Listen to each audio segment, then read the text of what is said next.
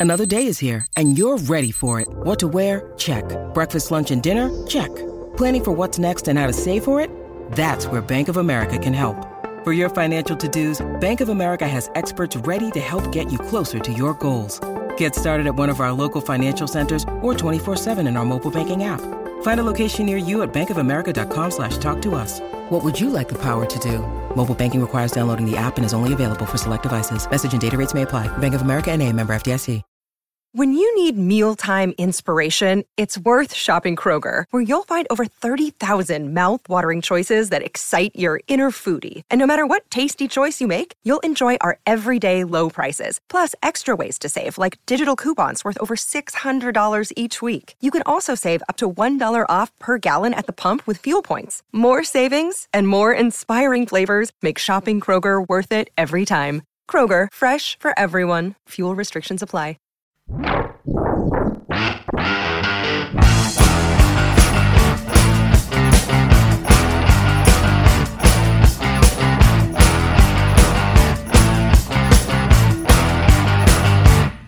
fanatics, welcome to another edition of the Bulletproof Podcast. I am your host, Chris the Brain. Joining me, as always, my colleague and co host, Mr. Chad Cruz. Chad, we've made it to episode three. This is three more episodes than I thought we'd ever get to. And they say third time's the charm. We've got Mhm. a special guest with us for this episode. It is the one and the only Mr. Michael Worth. Michael, how are you? Wait a minute, this is the third one you guys have done? That's right. Oh my god, that's pretty crazy. Well, hey, look, you know, all right. I thought it was like 103rd, but that's that's I'm good. No, You'll- this is. You'll think it's only the first one in a few minutes. That's That's, right, right. exactly. Well, of course, thanks for inviting me. Absolutely. And of course, Michael Worth, actor, filmmaker, Bruce exploitation expert.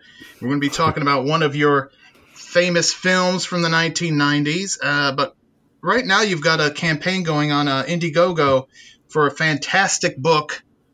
I love the name of it, Martial Art. No, Perfect. Perfect, puntastic, if you will. Uh, all about Bruce exploitation movie posters. And again, you are the expert in Bruce exploitation. Oh well, I don't know about the expert. I've been just, I think I've been I've been watching it long enough, I guess, to make me that. But yeah, um, we have this. Uh, we're trying to get. I'm trying to raise enough to just get it published in a, a really nice hardcover, coffee table sized book. Which is, you know, when I looked, at, I originally this was what I was going to do with the book that I wrote. Uh, that's getting published next year. I tried to do an art book with all the posters I have because they're all sto- you know stored in my somewhere in my closet or you know up on a couple of posters on the wall. I was like, they shouldn't be sitting here. This is, everybody should see these things. There's some wild, wild, crazy, amazing posters. And so I went around to these publishing houses and said, "Hey, were you interested?" And they were all, nah, nah. but then one one came along and said, "Hey, if you write about it, we'll we'll publish that." So kind of went into that the last five years, and I came back to it. and I thought, God, these posters are too cool, man. I got to get these things out. So we're doing it through Indiegogo to see if we can raise enough via the uh, crowdsourcing to get it out there. And yeah, I mean, Bruce exploitation, those movies. I mean, the posters reflect what those movies are, which are insanity at times. Uh, Oh you know. God, some of it terribly so. Yeah, You got but like you know, at the same time, the other the other thing at the same time is is that there's actually the birth of a many a, a great filmmaker and actor and choreographer that came out of these films. So historically, they have some place in kung fu cinema. and the creativity. Like, how do we make the people think this is Bruce Lee without necessarily saying this is Bruce Lee? You know, kind Right. of getting around that, doing the little legal uh, tango there. Oh yeah, the best was before Game of Death came out, with the way they would just always make you think you're going to see Game of Death. They kept sticking Bruce Lee in that tracksuit and putting him on the posters, and you'd go in there thinking that's what you're about to see. I love when you're looking at the posters and you know obviously the different spellings, how many different ti ways we can spell Lee, or how many ways we can write dragon in a movie. But Yeah, the, the taglines are so good. Oh yeah, Oh, yeah.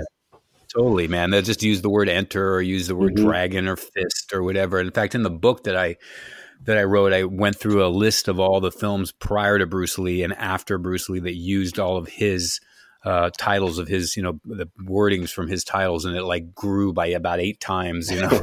so it's pretty funny, Yeah, I think my favorite is the double one. Enter the game of death. right? Uh, what a they film doubled, that is. They they doubled down on that Double one. down. We're going to use two names and jam them together. Perfect. yeah, the advertising got pretty raunchy at times. I mean, even um, even the one Ron Van Clief did at one point, they put out a poster uh, that Neal Adams drew that has a photo of Bruce Lee on the autopsy table that was used in the bottom corner. Oh, it's just just horrible. Yeah, I, I oh yeah, that's a bad one. That's a bad one. Oh, so one of the great things about this too, Michael, is I mean this has been a pretty much a lifelong obsession of yours that you are now turning into sharing with the world, which I think is you know just awesome.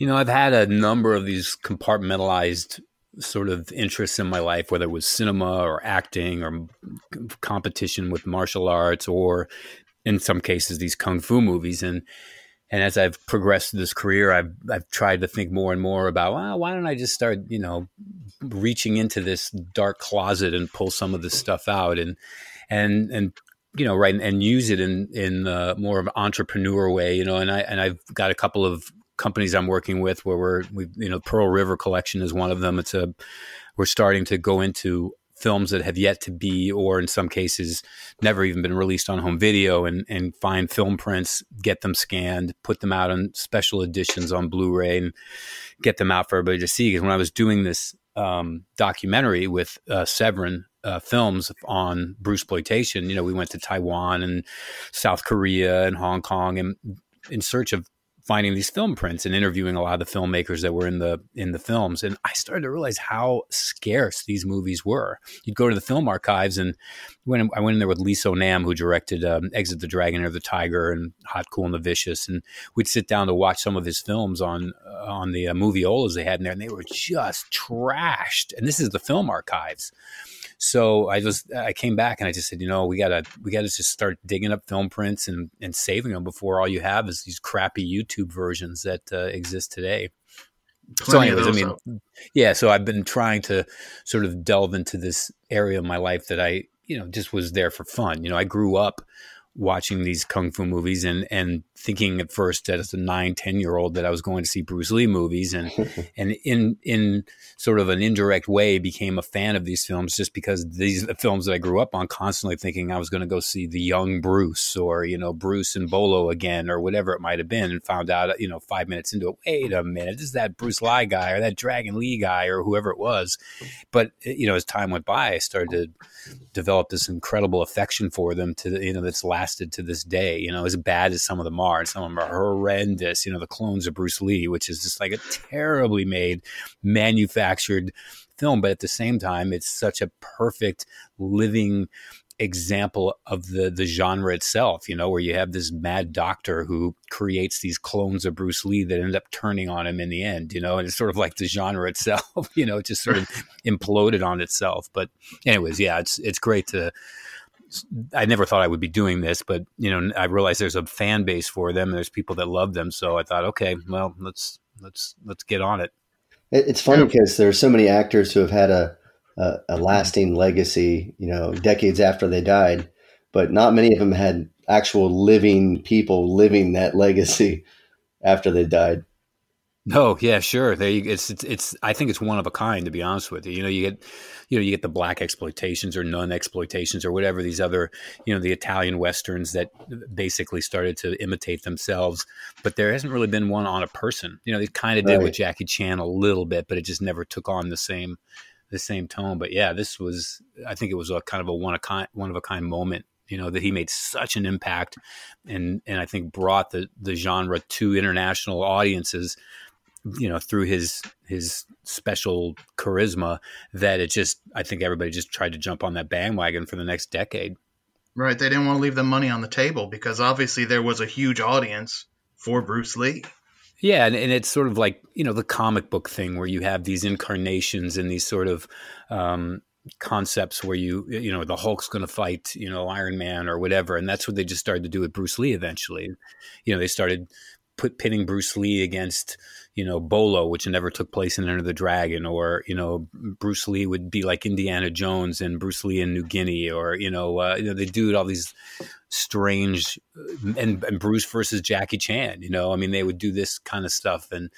Yeah, it was. It's, it's really interesting. I mean, it's, when you sit down and look at it and how and why they made these films, and just that one man kind of you know got this this going. this a whole entire subgenre. It's pretty wild. And Bruce Lee in New Guinea, I'm glad you brought that up because he does.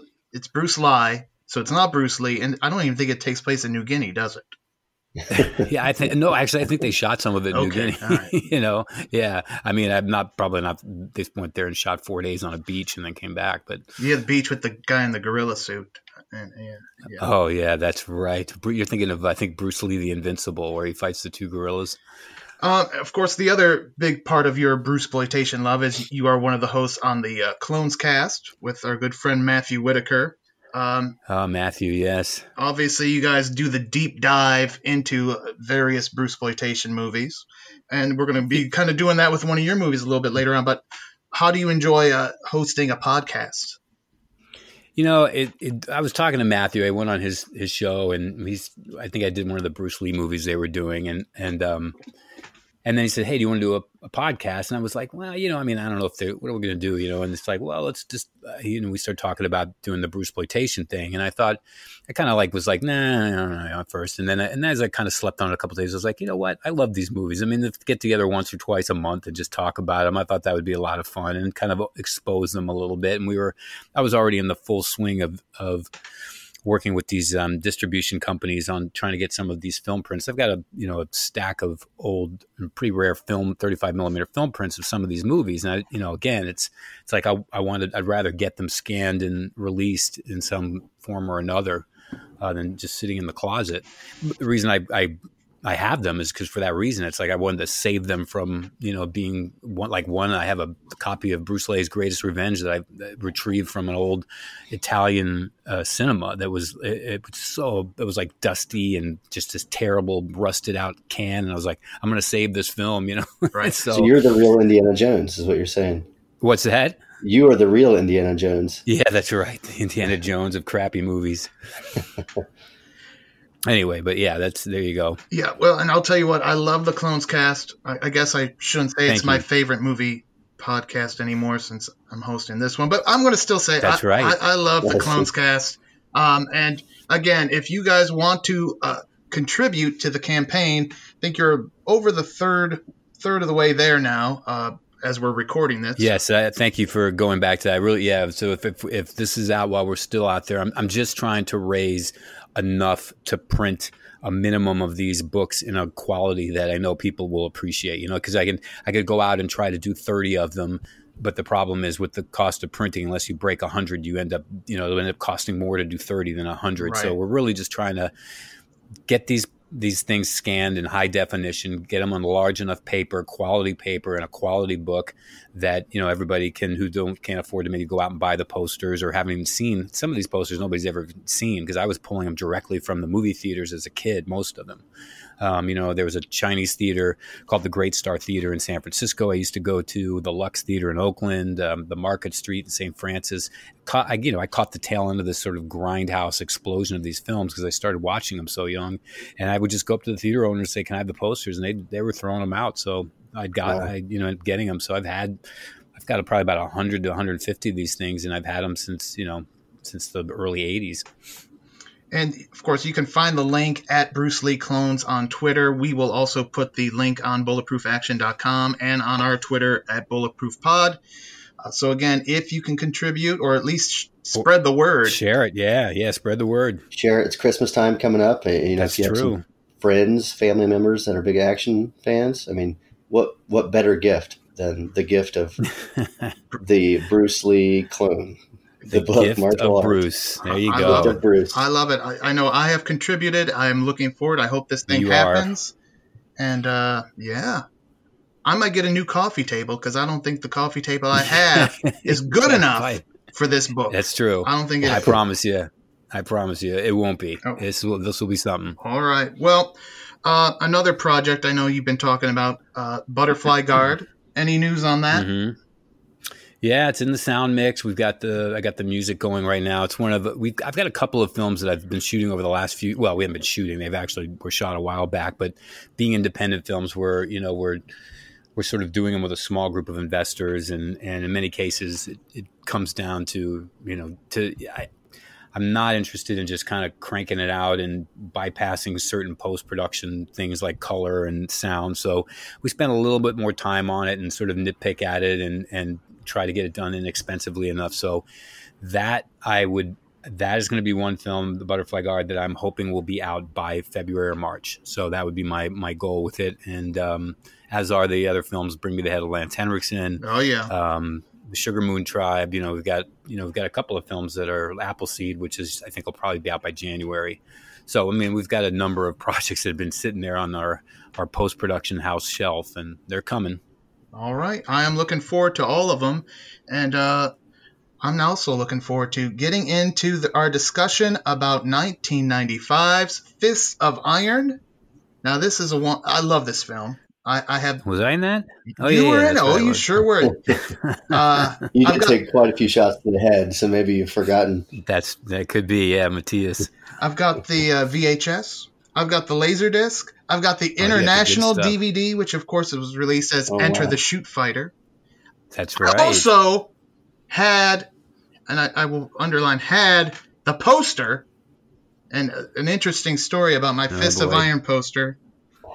Mr. Michael Worth, uh, you know, I, I reached out to him, and that's one of the great things about social media. You know, along with things like the Indiegogo, where you can kind of crowd fund things, you can actually interact with celebrities, movie stars, action stars, and uh, here I here I had the good fortune of mm-hmm. Michael Worth reaching out because I did a review of one of his movies. I've done a review of many of your movies at this point, but so that kind of got us talking, and I had mentioned, "Hey, I've got this poster. Would you, you know, be so kind, sir, kind sir, to autograph it for me?" And of course, Michael Worth, being the wonderful human being he is, said, "Sure thing." Get it out to me. We'll make this happen. so uh, I sent it out, and you know I was excited. I was all hyped. Chad, you probably remember. Uh, I was hyped.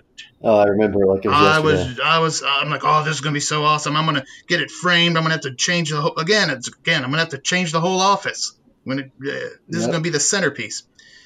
I may have to get off this podcast in a uh, second. it's all right. Uh, so then, you know, I'm, I'm, so, and then people would be, oh, did you get that poster yet? And I'm like, well, come, the man's busy, as you mentioned. You got about 5,015 movies you're shooting at any given time.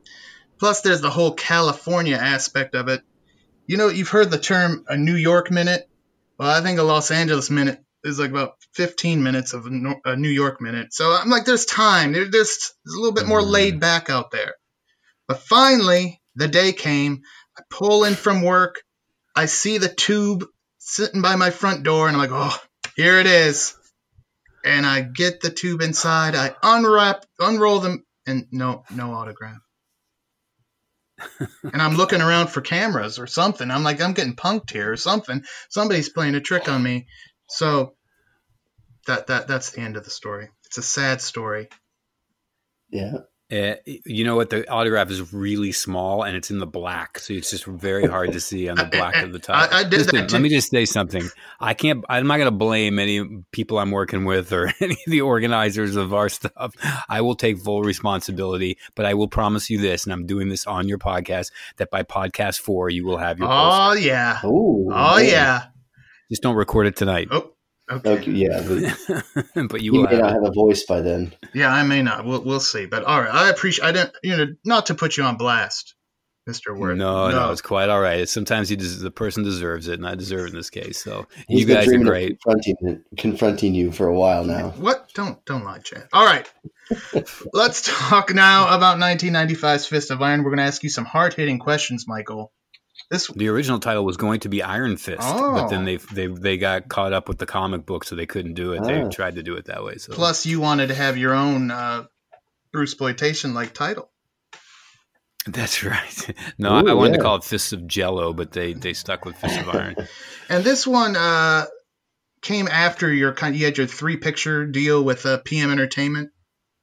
Yeah, I'd actually just come back from doing my first season of Acapulco Heat, and I came back, and Richard, who had worked at PM at the time, he called me up and said, "Hey, I got the script. You want to you want to do this?" And I was kind of, I was like, at first, I was like, I got the series, and I'm to go back and do it again. Do I want to do another kickboxing, or I get in the ring? And and I just kind of molded over a little bit. But then when I started reading it, I was like, you know, it's kind of a fun character, and it's you know, I just sort of got wrapped up into the story a little bit, and and I'd always wanted to work with Richard. I'd I've known him for a few years, and um, I just I just went all right. Let's let's go do. It. Marshall Teague was going to be, and I love Oh, Marshall he's Teague. awesome. I mean, I hadn't I hadn't knew him at the time. I because I, hadn't met him yet, but um, I was so familiar with Roadhouse, et cetera, and I just was like, okay, I gotta I gotta do this. So that's what that's what it was. It was right after I'd come back from um, Acapulco Heat.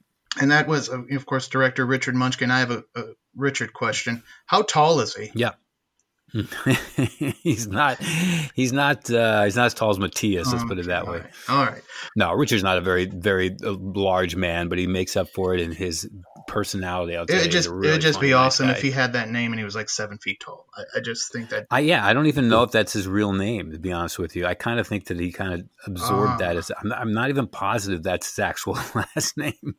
well that that might make some sense too. And yeah, Marshall Teague, you mentioned him. Of course, you would work with him again uh, for U.S. SEALs Two, which is another Yep. fantastic Michael Worth. And I actually had written Marshall apart in Ghost Rock um, for the sheriff that that was in the film, but he ended up oh, I can't remember what he ended up having to go do, but he had to go do probably something, a so Walker able to do Texas it, but yeah, Ranger. I think he was in about eighteen of those. probably.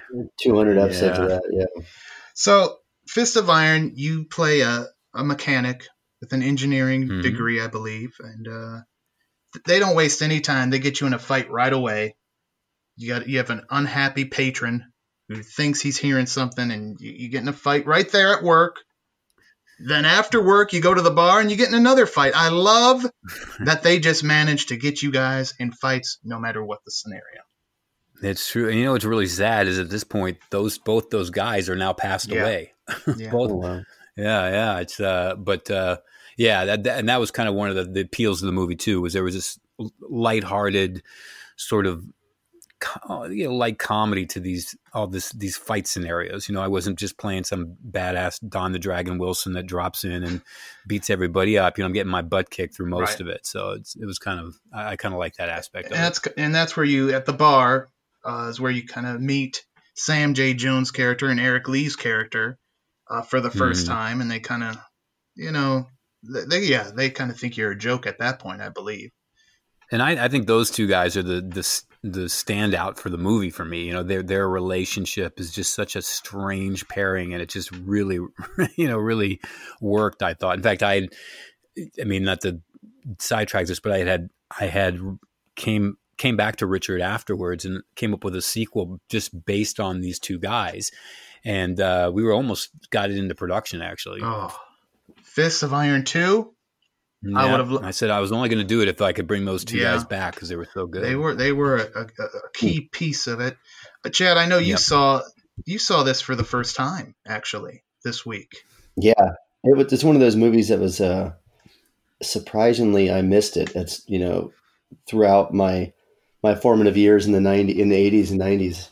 Um, somehow I missed the movie. So uh, when when when Brain told me that the Michael Worth is going to be on the podcast, I was like, well, I have to watch this one because I knew how much Brain loved the film, and and I've always been a big huge fan of Matthias Hues. Hmm. So um, oh man. Um, Funny, I- I funny don't- story about Matthias is that he, um, when he, when they told me he was going to be in it, Uh, I was like, I, cause I only see him in films at that point. I was like, oh, this guy's going to be such a jerk. I could just, I was just like going, this guy is going to be just, I could just tell he's going to be one of those cocky, big, muscly guys.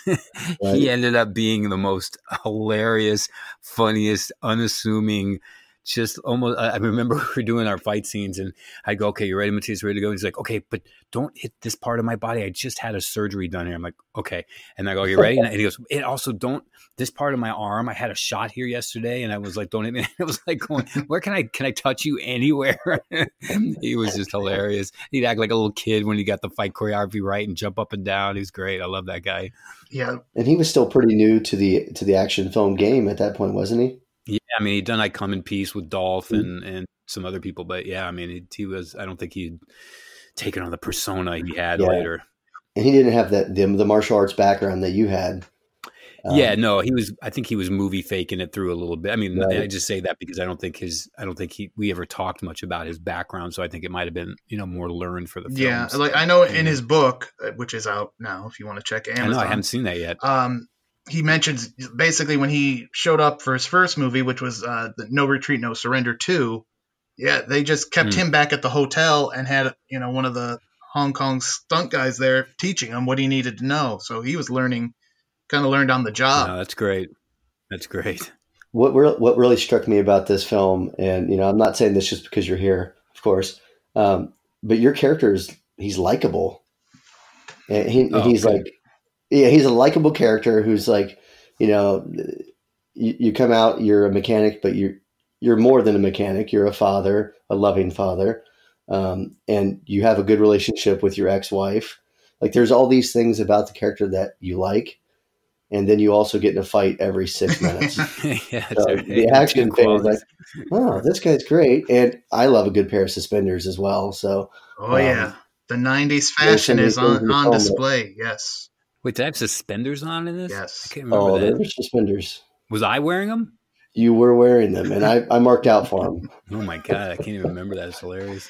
and, and he's also a very good friend because he's got his Nick Hill, who plays your friend, I believe Matt, who's who's Yep. kind of a troublesome friend, but you stick by him regardless. You go to this fancy party, which is at Marshall Teague's house, and that's where we we see Art Camacho with a small role. I think he's like the valet, Yeah, Art was on there helping the choreograph. and uh, that's also where we meet Jenilee Harrison from uh, Three's Company fame. company. Yeah. and uh, that's kind of becomes your romantic interest in the film.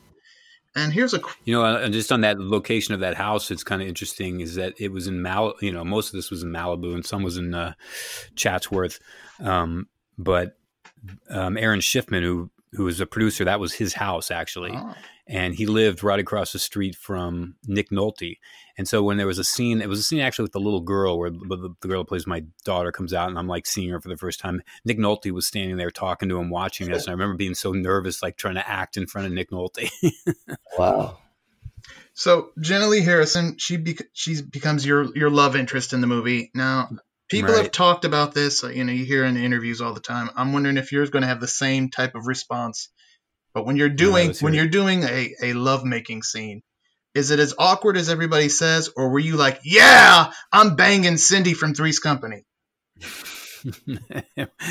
well, sometimes you have to say that just to get into it, right? Um, yes, that's um, no, I, it's it, it's not awkward. Pers- it's awkward in its construction because you know you're fitting into specific lights and you're moving around this way or that way, and um, but it's not awkward in the sense of I don't know. I haven't I've done a few, but I just can't.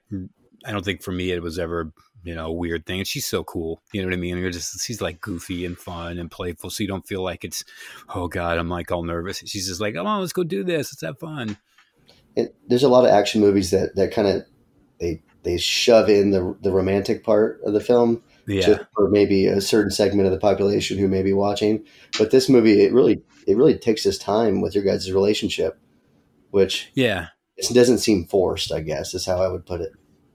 yeah. I mean, look, it's it's a you know it's a kickboxing movie from the '90s. Yeah. It's got the tropes, etc. But I like you know you keep pointing out that part of the reason I ended up doing it, you know, because I wasn't making you know a million dollars on the movie, but I just because I, I liked what Richard was trying to do, and I, I you know didn't feel it was just by the numbers. I felt like they were trying to come up with some story, like you said, with a character that people actually enjoyed watching, and and uh, and it's you know a film where nobody's dying, right? Like except for Right. Nick ends up dying, Right. right? Yeah, he's the only one that kind of gets a bad bad shot in the movie, but it's not like you know I'm running around with a gun and killing Right. everybody. So Right. just And, and yeah, I was going to get to that because at this party, you know, Nick kind of gets in the ring with with Matthias's character and uh, ends up dying afterwards because he got beat so bad. Yeah, which which again, that's kind of the cool part of it. You know, he doesn't die in this dramatic fashion in the ring with his neck getting Right. snapped. It's sort of like a delayed Right. effect, and he's in that chair on that you know, Outside, yeah. that shitty, uh, yeah, the, the- trailer. the, the, RV or the trailer. Yeah, that they're gonna blow up a little few scenes later. Can I make another connection to Bruce Lee? Because did he die from a cerebral edema? Yeah, that's right. Your your friend in the film is. I, I'm, I, I didn't think about that. I mean, I guess it was some kind of head trauma, you know. So maybe that was it. I'm just going to go with that. Yeah. Yeah, go with that. and the other thing is, it, now it kind of gives you a reason to fight. You're not just getting into fights just to get in a fight. Now you're like, you want to avenge your your boy. Um, doesn't work out the first time, um, but that's when you kind of get help from Sam and Eric, and now we get our awesome training montages, which are an essential piece to any kickboxing movie ever. Yeah, and of course you get the the elements that are like the training that's not training. It's like get that oh, rock, oh, yeah. that fake rock down the hill yeah. or whatever. and you, that's yeah, where you your character uses his smarts. He's not just a fighter. He's got he's got brains too. That that actual their house or his the Sam Jones house was actually on the property of the main house, Marshall Teague's house. It was all one giant property, and that house was where the Nick character, the guy who I fought, the not not Nick char- the character Nick, but the actor Nick who played the guy that, that passed away, who I fought at the um, at the gas station. He lived there in that house, so he lived on the property. He was an ex football oh, wow. player, so there was they had you know made this script to be shot entirely on this like eighty percent on the property there. So, so yeah, because there's weren't wasn't there a scene with the horses as well? Was, was, that all on that property as well? I think you take your daughter to ride. Yeah, yeah. it was. That, it's totally right there. So, of course, this all leads up to what we want to see, which is you versus Matthias. And uh, I liked that Matthias kept his shirt on the whole time until that final fight. That kind of made that like, okay, this is the main event now. This is the real deal. Oh, he knew what he he knew what he's doing. Oh yeah. Chad, what did you think of that I fight? I was just happy that he. I was happy he didn't rip the shirt off because that was like a, a cool looking shirt, and I was afraid he would tear it uh, because I was like, there's probably not that many of those shirts made, and I don't want to see his shirt. Yeah, yeah, it was probably his. Yeah. So uh, uh, the finale is fantastic. Um, the the training up to it, the training with with Sam and Eric is probably my favorite parts of the film, just because it felt like you were actually learning from them, and not yeah. like like you said, like there are scenes where you're you're doing stuff that really doesn't impact how a fight would go, but but they're you know like they're imparting wisdom upon you all the way. Yeah, and it's uh, kind of cool. They're two yeah. two tra- trainers, and it's not just the one old master or you know right. Simon Yuen or whoever. You know, it's, it's it's a gruff Sam Jones and little tiny weird Eric Lee. You know, and Eric. But you also beat the shit out of people, which is even better. yeah, it's great. Yeah, I was gonna say Eric Lee kind of has that old master from you know the old you know kung fu movies where oh, this guy's got a cane. He, he's he can't do anything. And then, oh yeah, he can. Uh huh. Yeah, the, the finale it really amps it up too because you know you talked about how you know you get you get beat up a lot in the film, but uh, one thing I noticed was like the makeup kind of comes more into effect towards the end as well because early in the film you, you get hit in the face 25 times and you have a little cut over your eye and then at the end your eyes are blacking up and there's some there's more blood and i was like okay yeah. Now it's starting yeah, to they, serious. Yeah, they had discussed that. They said they were even talking about how they wanted to make sure that I got pummeled at the end, and that they they show and that and what you were kind of also leading up to with Eric is you know spoiler alert obviously on the movie, but I, I also loved about it was that after I beat up Matthias, you know, you think the next thing I'm going to do is get into a fight with Marshall Teague, but instead he knocks me down, and Eric Lee gets to come in and beat up Marshall Teague. So it's such a like a do a machina, you know, where it's like, whoa, what just happened? I wasn't expecting that. Yeah, and of course that that is all part of the story because they had some history with uh, uh, Marshall. His with leg. Marshall, yeah. yeah, the the reason he is walking with the cane is because of Marshall's yep. uh, character in that, and they like established Marshall as the bad guy right away with the, blowing up that guy's car right at the beginning. Oh, yeah. yeah, they did a great job with him as, as a as a heel or a villain, if you will. Mm-hmm. You know, and there's a real interesting story about Marshall too. Is when we shot this film, this was during the Northridge big Northridge earthquake that we had out here in California. I don't know if you guys know about this. You look it up to see it was a huge earthquake, and it was one of the bigger earthquakes that LA had had. And like, I mean, this is when property values right after this thing went down. Everybody was selling their houses for free practically. It's like here, take it, it's yours. Um, but um, the next day no one went to set because the set was just closed down. You couldn't even get to the set because all the roads were closed. And and Marshall had this huge truck, this this four by four.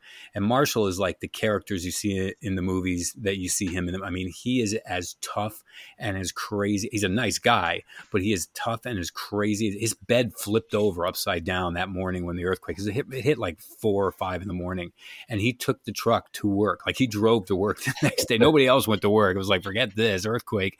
He took his truck, drove there, nobody was there, and they were like, "Nope, sorry, we're not shooting today." He's like, "Okay," he peeled off and went back home. But um, yeah, I was we had the Northridge Quake right where we were shooting that movie. Marshall Teague, you get the perfect attendance award for Fist of Iron. Congratulations, sir. Yeah, he's he's I love that guy so much, man. He's just a, he's yeah, a great he's guy. another one who's just an awesome follow on social media and always real pleasant with all his fans. Uh, great guy. Yeah, yeah, and I'll tell you something, you know, and I don't think he'd mind me saying this. He, it was like it was really interesting because he's he's he's tough and as hard as they come. But when I was shooting U.S. SEALs with him years later, um, I remember we he and I shared a trailer for a, a, the first week or something, and I remember coming in and he just just was like he had like a tear in his eye. I mean, he was just like like just I just didn't know what was going. I was like I wasn't so used to seeing him in this way, and I just like, hey man, how, everything okay? And he said he just gotten word. I remember how he got it at that time because we we still didn't have the cell phone deal going on, but um, this was '99, I guess. Um, he just found out one of his guy his best buddies in Vietnam had just passed away, and it was like the only time I'd ever seen him like just traumatized, you know. And it was was finding out that yeah, I mean that, that again a great testament to the to the man that he is. Uh, Marsh, yeah. yeah, definitely.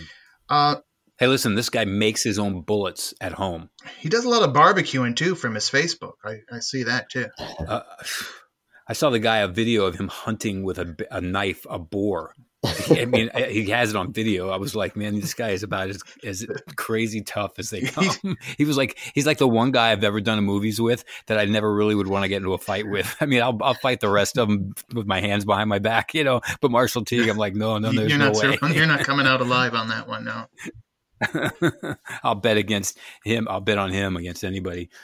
Another guy I want to point out is one of my favorite extras in movie history.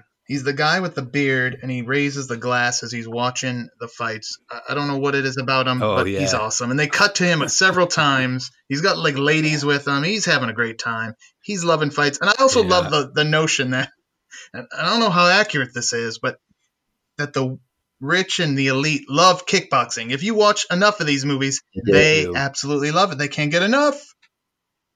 It's true. I don't know if that was accurate because I've never been rich and elite, but I know I enjoyed them.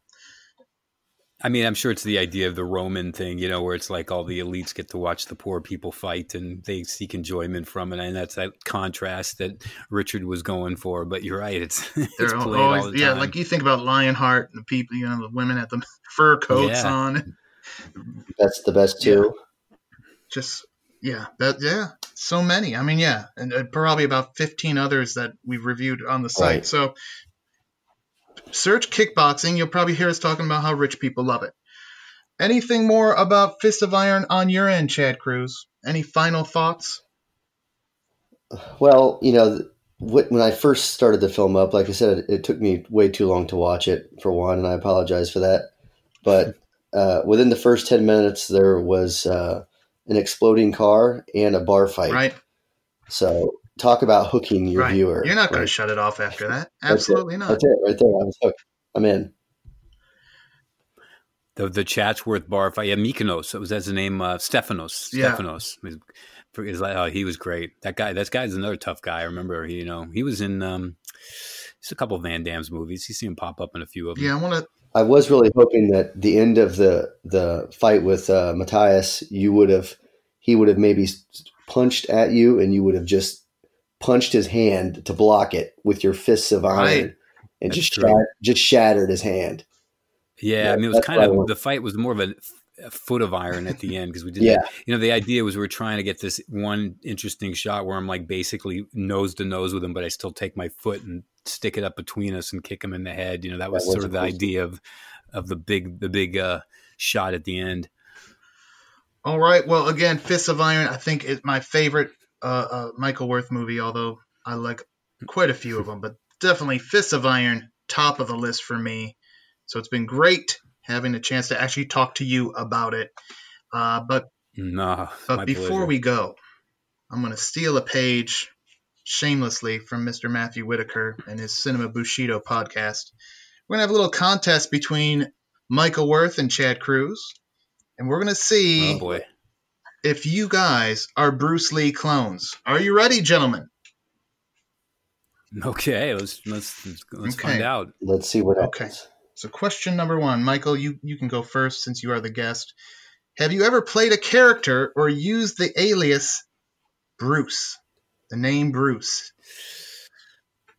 As an, As actor, an actor or just perhaps checking into the No Tell Motel under an assumed name? I don't know.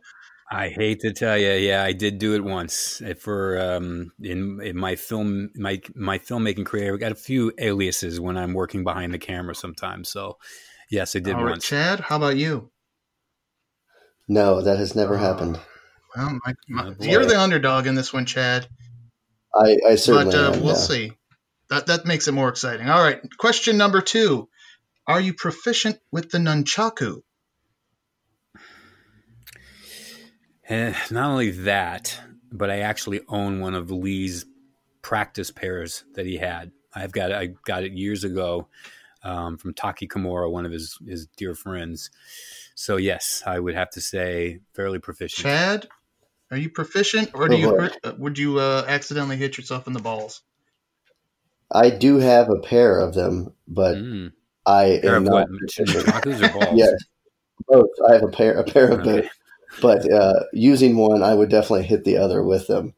I am not proficient. So that that's them. another no for Chad. All right, They normally they normally come out when I've had a few what too the many. nunchakus? so are, it's- no, never mind. you know what I okay. mean. Uh here's a good one. Have you ever made cat sounds during a fight? Oh, jeez.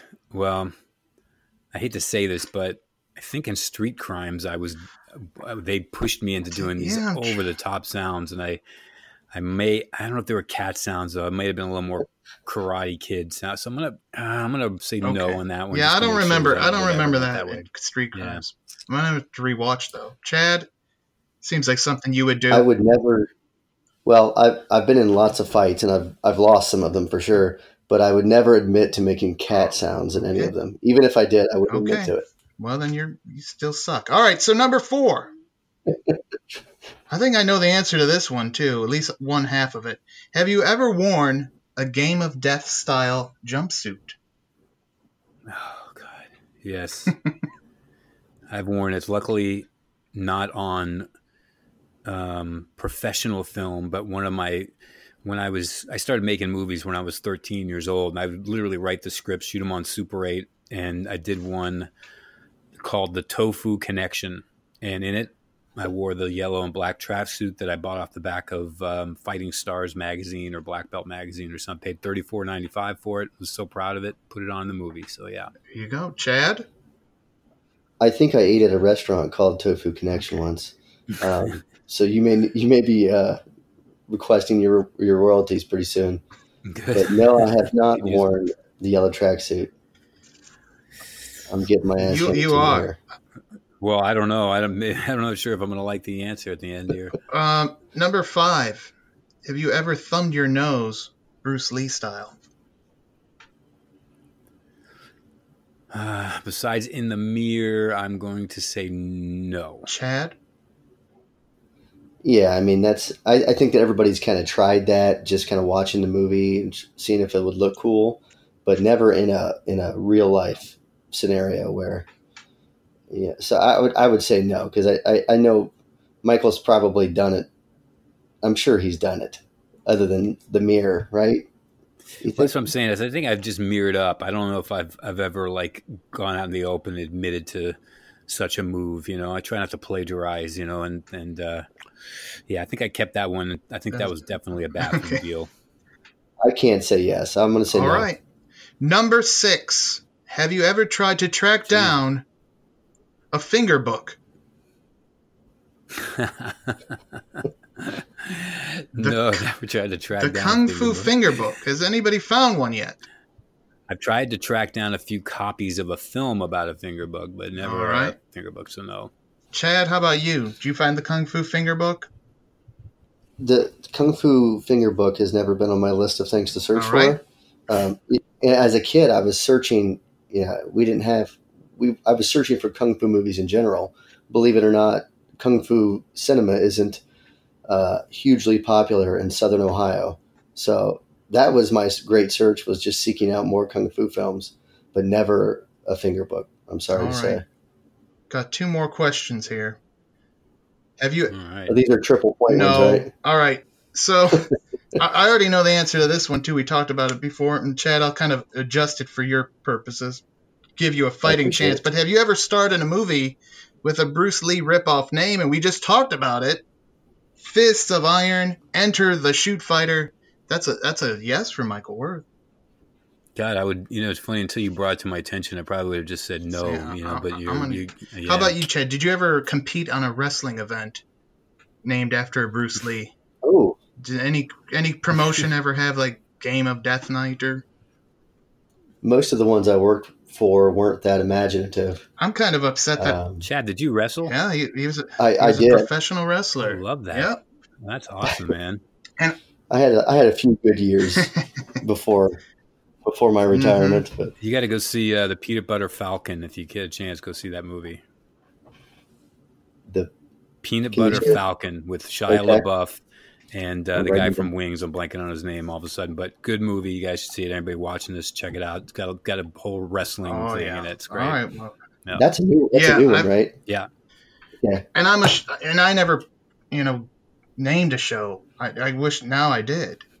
Um, as a former promoter of such events, uh, I, I failed you there, Chad. So you still You're to blame. I am to blame. All right, last one. And this one, I assume, when I saw this, I believe it was in Bruce Lee, The Man, the Myth. I assume Michael Mm. Worth had had this room in his home. Do you have a kung fu laboratory with a mainframe computer in your home? No, but I will tell you, I did buy a TENS unit because of that film. A TENS unit is the electrical impulse that you put, you know, that you put on your muscles and you turn it up and it makes them flex, um, which is not really comfortable. But I did purchase one of those from watching Bruce Lee, the Man, the All Myth. right, and yeah, I mean, see, but you didn't have the computer that you punch into. No, Oh, and and you- if you guys see um, the Dragon Lives, Yeah, he which, which is another Bruce Lee playing Bruce Lee movie um, with him and uh, Karen White, who I just recently um, interviewed for uh, our documentary. That um, there's another machine in that one that plays a much more prominent role where the machine is like you know the film's in, taking place in Hong Kong, but the film was the machine was made in America, and Bruce becomes obsessed with it because America was bad, and the machine was made by Americans. so it's pretty good. All right. Well, the winner, four to nothing. Michael Worth, you are you are fifty percent a Bruce Lee clone, Michael Worth. Oof. Oh my gosh. that's pretty It's good. not too bad. Not too bad at all. All right. All right. Half a clone. Half a clone is better than no clone, right, Chad? That's 100 percent correct. All right. Again, we want to remind everybody about the Indiegogo campaign for martial art, the Bruce Exploitation poster book. Uh, if you want to contribute or you want to spread the word, the, the link could be found at Bruce Lee Clones on Twitter. You can find it on bulletproofaction.com. You can also find it on our Twitter at bulletproofpod. Uh, anything else you want to plug, Michael?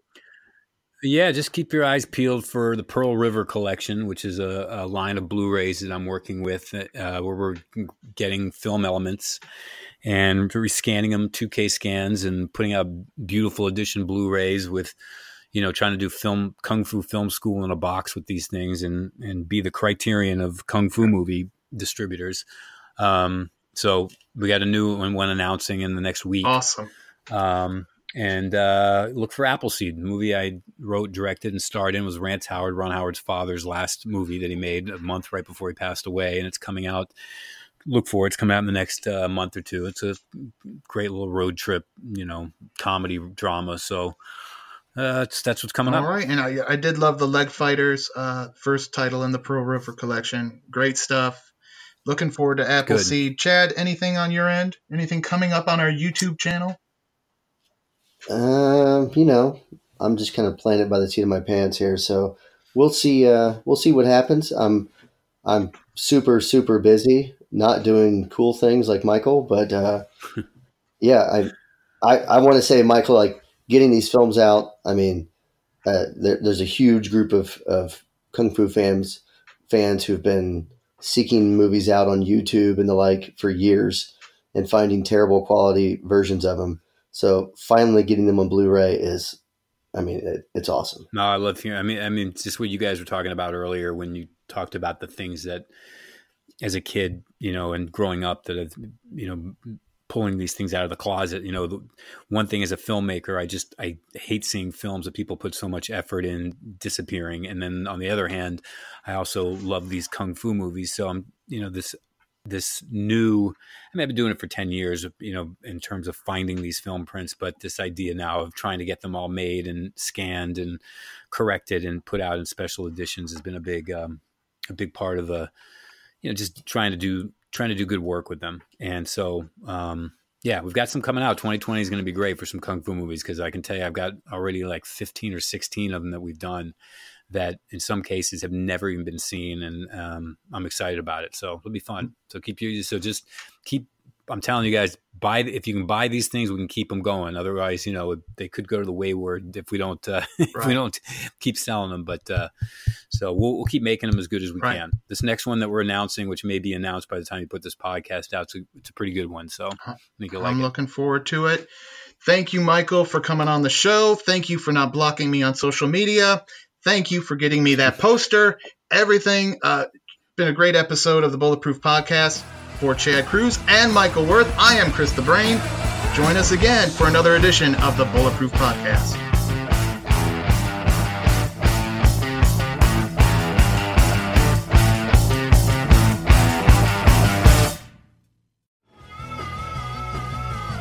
You're listening to the Geekscape Network.